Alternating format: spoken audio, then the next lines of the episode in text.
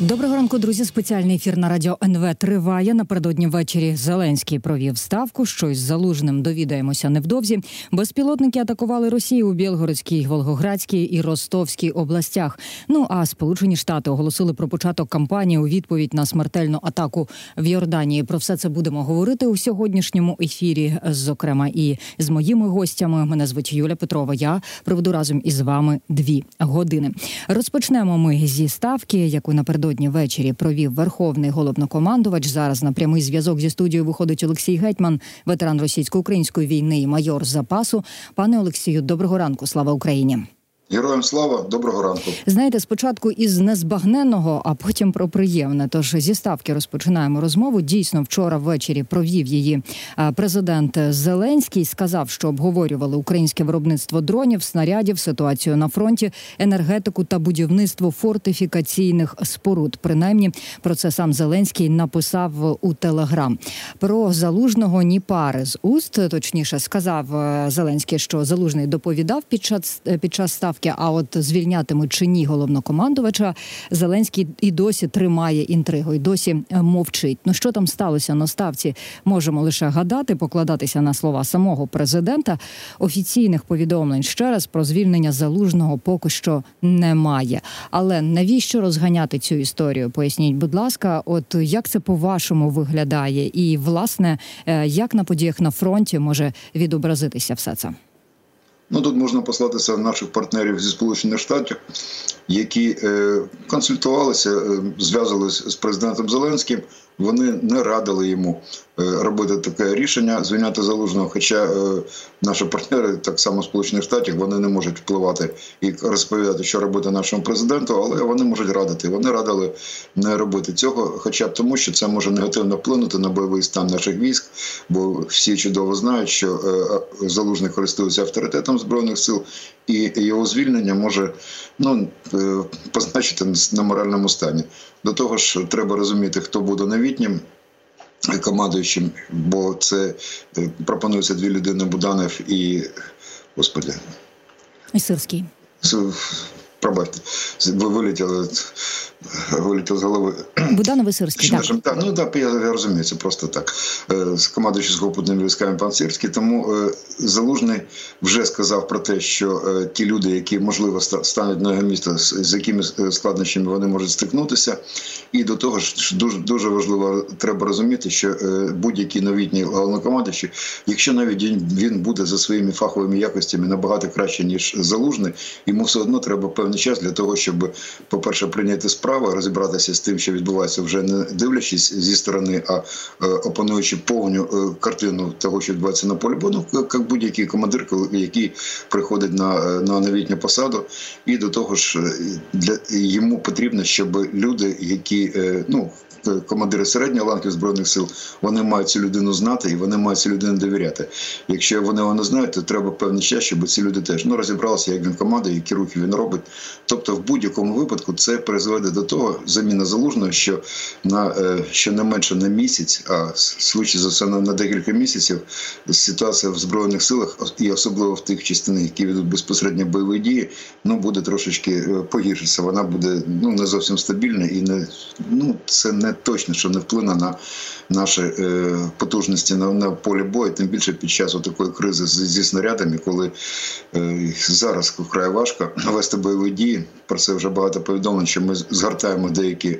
Е, Деякі наступ, деякі е, операції, наступальні, контрнаступальні оборони е, оборонні дії, тому що не можемо відповідати такою самою, хоча б приблизно кількістю пострілів, як це робить Російська Федерація. Ну, це не просто тому, що це не дуже добре, що ми там програємо по кількості пострілів, а тому що ми не можемо гасити російську артилерію, яка руйнує наші міста, невеличкі населені пункти, де ми тримаємо оборону. І руйнуючи населені пункти, вони позбавляють нас можливості ці невеличкі населені пункти тримати там оборону, бо в зруйнованому місті ну вже оборонятися вкрай важко.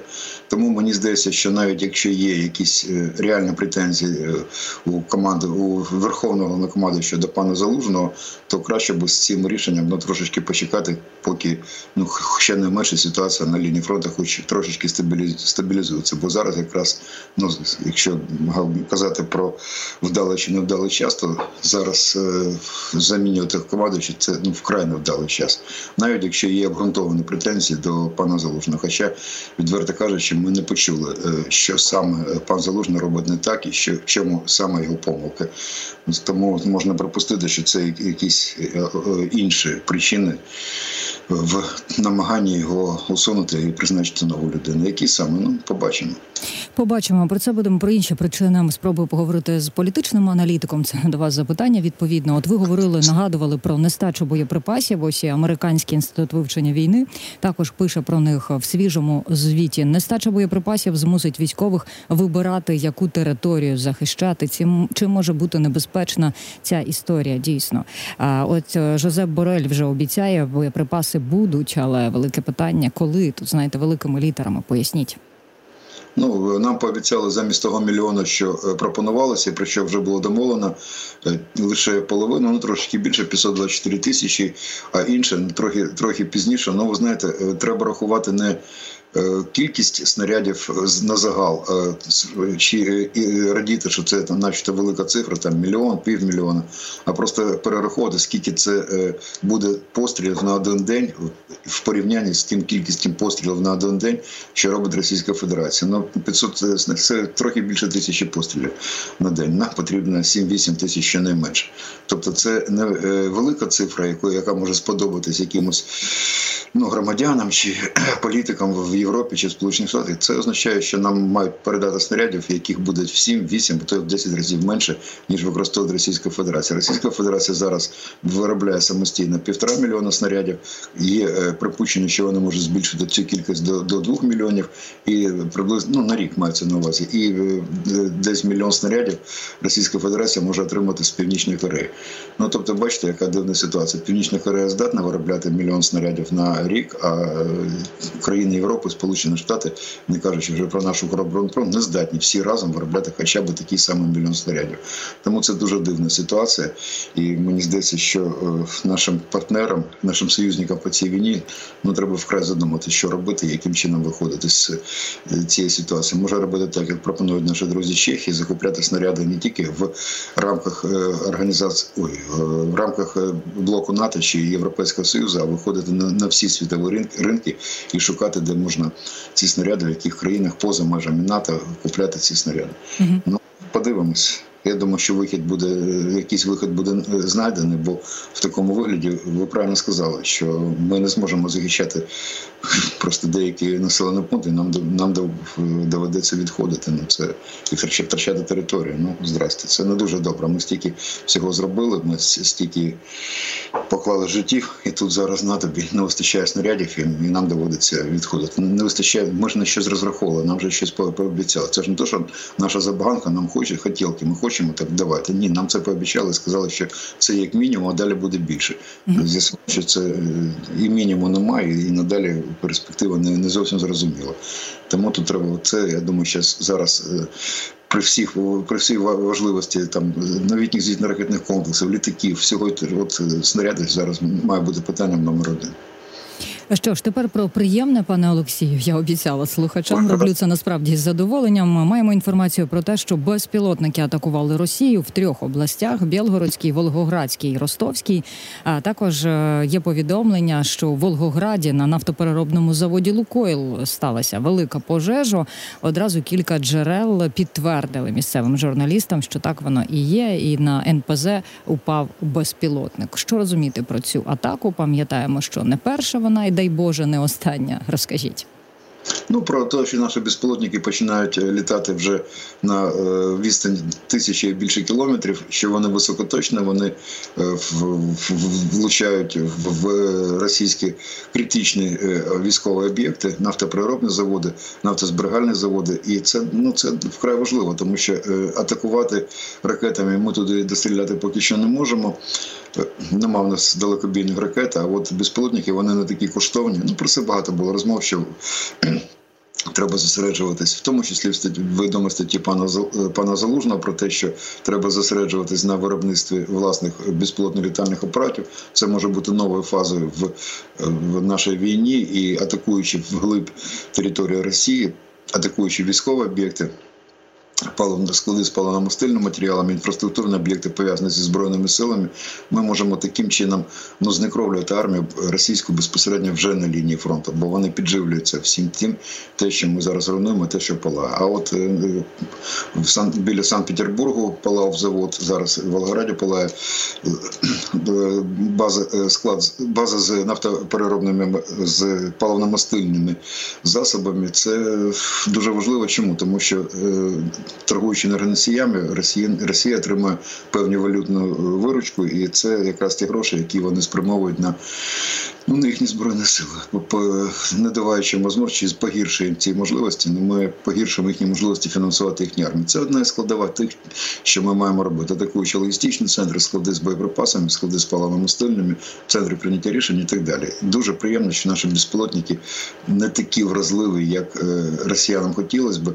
Ми розуміємо, що не всі вони можуть долетіти до цілі, але це розходник, і якщо ну принаймні, хоча б половина, а краще дві третини долетить до цілі, а інші будуть е, перехоплені російським е, російськими засобами протиповітряної оборони, то це можна вважати вдалим вдалою бойовою дією. Ну якщо вони долітають, це дуже вдало. Тепер трохи про російські безпілотники, тому що видання Forbes порахувало використання росіянами дронів Камікадзе Лансет минулого року, в 2023-му, і дійшло висновку про падіння їхнього виробництва. Це може бути пов'язано із вибухом на території Загорського оптикомеханічного заводу в Сергієвому посаді під Москов'я 9 серпня минулого року. Сталася ця подія. Скажіть, будь ласка, що це за дрон? Що нам дає зниження виробництва цих дронів? Ну майже утричі і ураження одного підприємства воно дійсно може мати такий колосальний ефект. Ну звісно, тому що е, будь-які дрони, будь-яка техніка вона збирається з комплектуючих, і якщо ну це якщо це ланцюг, якщо одно звено е, ланцюга порвати, то рветься е, вся цепочка, як то кажуть. Тобто її не всі всю руйнувати. Зруйнує один один завод, ще одне підприємство, яке виробляє якісь складову для цих ну тих самих ланцетів. Ну це призупиняючи, унеможливлює виробництво ну на певний час, поки воно не буде відремонтовано. Ну це це добре, тому що, хоча б на певний час кількість ланцетів, які вони випускають, суттєво зменшиться. Це небезпечна зброя. Вони е, не не, не дуже далекобійні, хоча росіяни працюють над тим, щоб вони літали вже там ледь не на чуть на 50-70 кілометрів. Вони атакують наших військовослужбовців в прифронтовій зоні. Е, це високоточна зброя. Вони удосконалюють її, поставивши туди засоби тепло, тепловізора, щоб вона могла бачити вночі. І ну навіть прибори, ну умовно кажучи, прибори нічного бачення. І якщо ще декілька місяців тому ці ланцети ну політав Орлан, що розвідник зафіксували, потім туди починають насипати ланцетами і. Е, якщо вони атакували виключно в в день, ну при світло пору, пору дня, то зараз вони можуть атакувати ночі. Е, не можна сказати, була була е, проведений аналіз використання безпілотних літальних апаратів такого класу нашими збройними силами і російськими. Ми тут не програємо, так як здається по багатьом інформаціям, що в нас прям таки не вистачає наших БПЛА такого класу і ланцети суттєво переважають. Це не зовсім так. Тут трошечки інша інша причина на деяких ділянках фронту, де росіяни активно проводять бойові дії. Ну там Авдіївка, Мар'їнка, Бахмутський напрямок, Купінська Ліман, ну крізь вони можуть на невеличкій невеличкій ділянці фронту зосередити велику кількість ланцетів, і це дійсно заважає. А якщо брати по всій лінії фронту, то у нас не, не можна сказати, що росіяни мають суттєву перевагу по кількості БПЛА, прифронтових БПЛА, розвідувальних і ударних. Тому що тут робити, як з цим боротися? Ну знов таки повертаємось до нашого Укроборонпрому, до нашої можливості виробляти власне зброю, власне системи захисту. Ну йде розмова, звісно, про реба.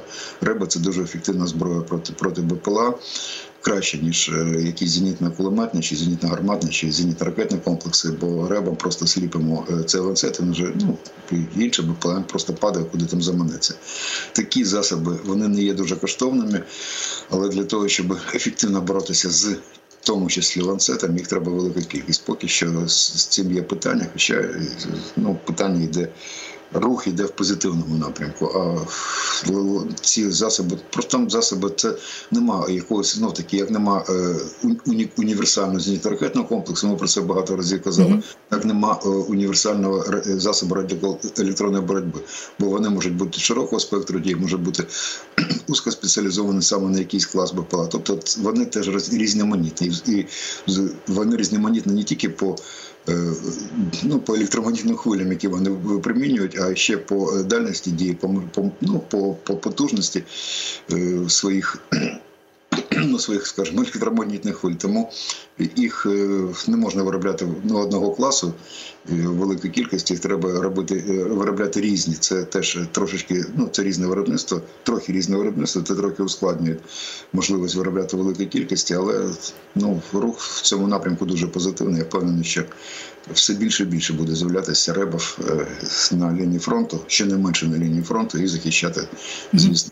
А ми з вами, пане Олексію, згадаємо нещодавній, зовсім нещодавній удар е, по окупованому тимчасово окупованому Криму 31 січня. Ми пам'ятаємо, в результаті удару по аеродрому Бельбек е, імовірно було вражено щонайменше три літаки ворога, а також особовий склад. Розповів про це речник повітряних сил, полковник Юрій Ігнат. Три ворожі літаки це дуже приємно. Але скажіть, які більш масштабні наслідки чи змусить це рашистів? Перебазувати авіацію із Криму. Ну, наприклад, як вони виводили Чорноморський флот із півострова. Ми прагнемо це робити. Ну з флотом трошечки, е, ну тут е, з флотом для росіян не так критично, їх можна вивезти, потім потім е, вивезти ну, новоросійськ, то все там, куди вони на інші порти передіслоковуються. Але якщо треба виконувати якесь бойове завдання, ну флот можна вивезти в морі, і там вони можуть баржувати і ну, і чекати команди, наприклад, на той самий пуск ракет калібрів чи не інші якісь бойові дії. Вони можуть там ну знаходитись доволі тривалий час. З літаками так не виходить, якщо їх перевести на ті самі е, аеропорт, е, аеродроми, десь вже ну там в районі Новоросійська, то все там, де е, порти російські, то вони не можуть літати над, над морем, так як там можуть баражувати кораблі. І, і тому для того, щоб виконати якесь бойове завдання, їм треба буде долати велику відстань. Вони будуть помітні наших засобів протиповітряної оборони. і Це буде тривалий час. Ну це буде вже вкрай неефективне використання авіації, якщо воно буде знаходитися за сотні кілометрів від міста бойових дій, де вона має використовуватись. Тому нам вкрай важливо примусити росіян е, прибрати свої літаки.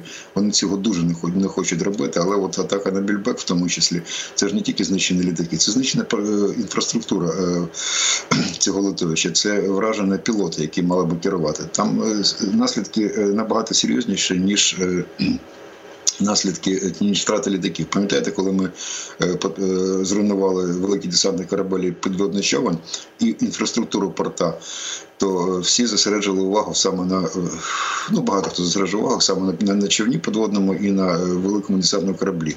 Трошечки так не дуже звертаючи увагу на знищену інфраструктуру. Але саме знищена інфраструктура не дала можливість росіянам заправляти їхні ракети носії, подводні та надводні ракетами калібр, і це довелося робити нову таку систему вже в новоросійську, і це зайняло певний час, і вона досі так як треба не побудована. Тому, от, начебто, не дуже важливо, начебто пробачте, повторююсь, е, але це призвело до ну, руйнування е, інфраструктури портової, але це призвело до наслідків, що вони майже припинили запускати калібри ну на певний час. Так само руйнація інфраструктури е, авіаційного литовища призведе до того, що їм буде вкрай важко використовувати літаки, навіть якщо там ціла злітно-построва смуга і літаки ще там є, які можна на яких можна виконувати бойове завдання. Ну всього іншого, що має забезпечувати ці літаки, всім необхідно. Ну, них на щастя для нас вже немає. Ну і зовсім коротко про фронт за Табаєвкою. Пам'ятаємо, це Куп'янський район Харківщина. Точаться важкі бої. Проте наразі село не під контролем окупантів. Розповів начальник прес-служби східного груповання військ Ілля Євлаш. Що зараз відбувається на Куп'янському напрямку? Поясніть коротко, будь ласка. Пам'ятаємо, що саме там ворог намагається вести наступ. Ну, Це один із тих напрямків, які росіяни поставили себе за мету захопити декілька е, населених пунктів до 15-17, ну щоб напередодні 15-17 березня, коли в Росії буде відбуватися голосування за президента Путіна. Це якраз Куп'янськ, Куп'янськ, Куп'янськ вузловий і Авдіївка. От на цих двох е, напрямках вони будуть робити максимальні атакувальні дії місті штурму, не рахуючи зі втратами, тому що вони вже оголосили офіційно, що це їхнє завдання. От е, до цих так званих виборів захопити, ну як вони кажуть, звільнити це два міста. Тому там будуть посилюватись наступальні дії, буде збільшувати кількість людей живої сили та техніки. Але чи вдасться це зробити чи ні, ну будемо вірити, що не Ще ні, так і не вдасться. Дай Боже нашому теляті вовка з'їсти, як кажуть в Україні. Пане Олексію, дякую дуже за коментарі. Дякую, що ви вийшли на прямий зв'язок зі студією. Олексій Гетьман, ветеран російсько-української війни, майор запасу, говорив зі мною. Друзі, також зверну вашу увагу на те, що президент Зеленський повідомив, що в Україну прибули ще дві системи протиповітряної оборони, які збивають усе подробиці. Звісно, повідомлятися отак публічно не будуть із міркувань е, безпеки. Ну і власне про це говорив Зеленський у своєму е, відеозвернення. Повністю звернення послухаємо просто зараз. Традиційно воно записане напередодні увечері. Я ж повернуся до вас після невеличкої інформаційної паузи і після свіжого випуску новин.